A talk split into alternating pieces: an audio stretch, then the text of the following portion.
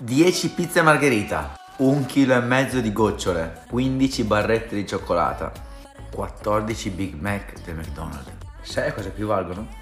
A 7000 calorie, ovvero un chilo di grasso. Vuol dire che per mettere su un chilo di grasso dovresti mangiare 7000 calorie in più rispetto al tuo fabbisogno calorico, ovvero ad esempio 10 pizze margherite in più al tuo fabbisogno. Ecco spiegato perché se in un giorno hai messo su un 1-2 kg sulla bilancia non sei ingrassato.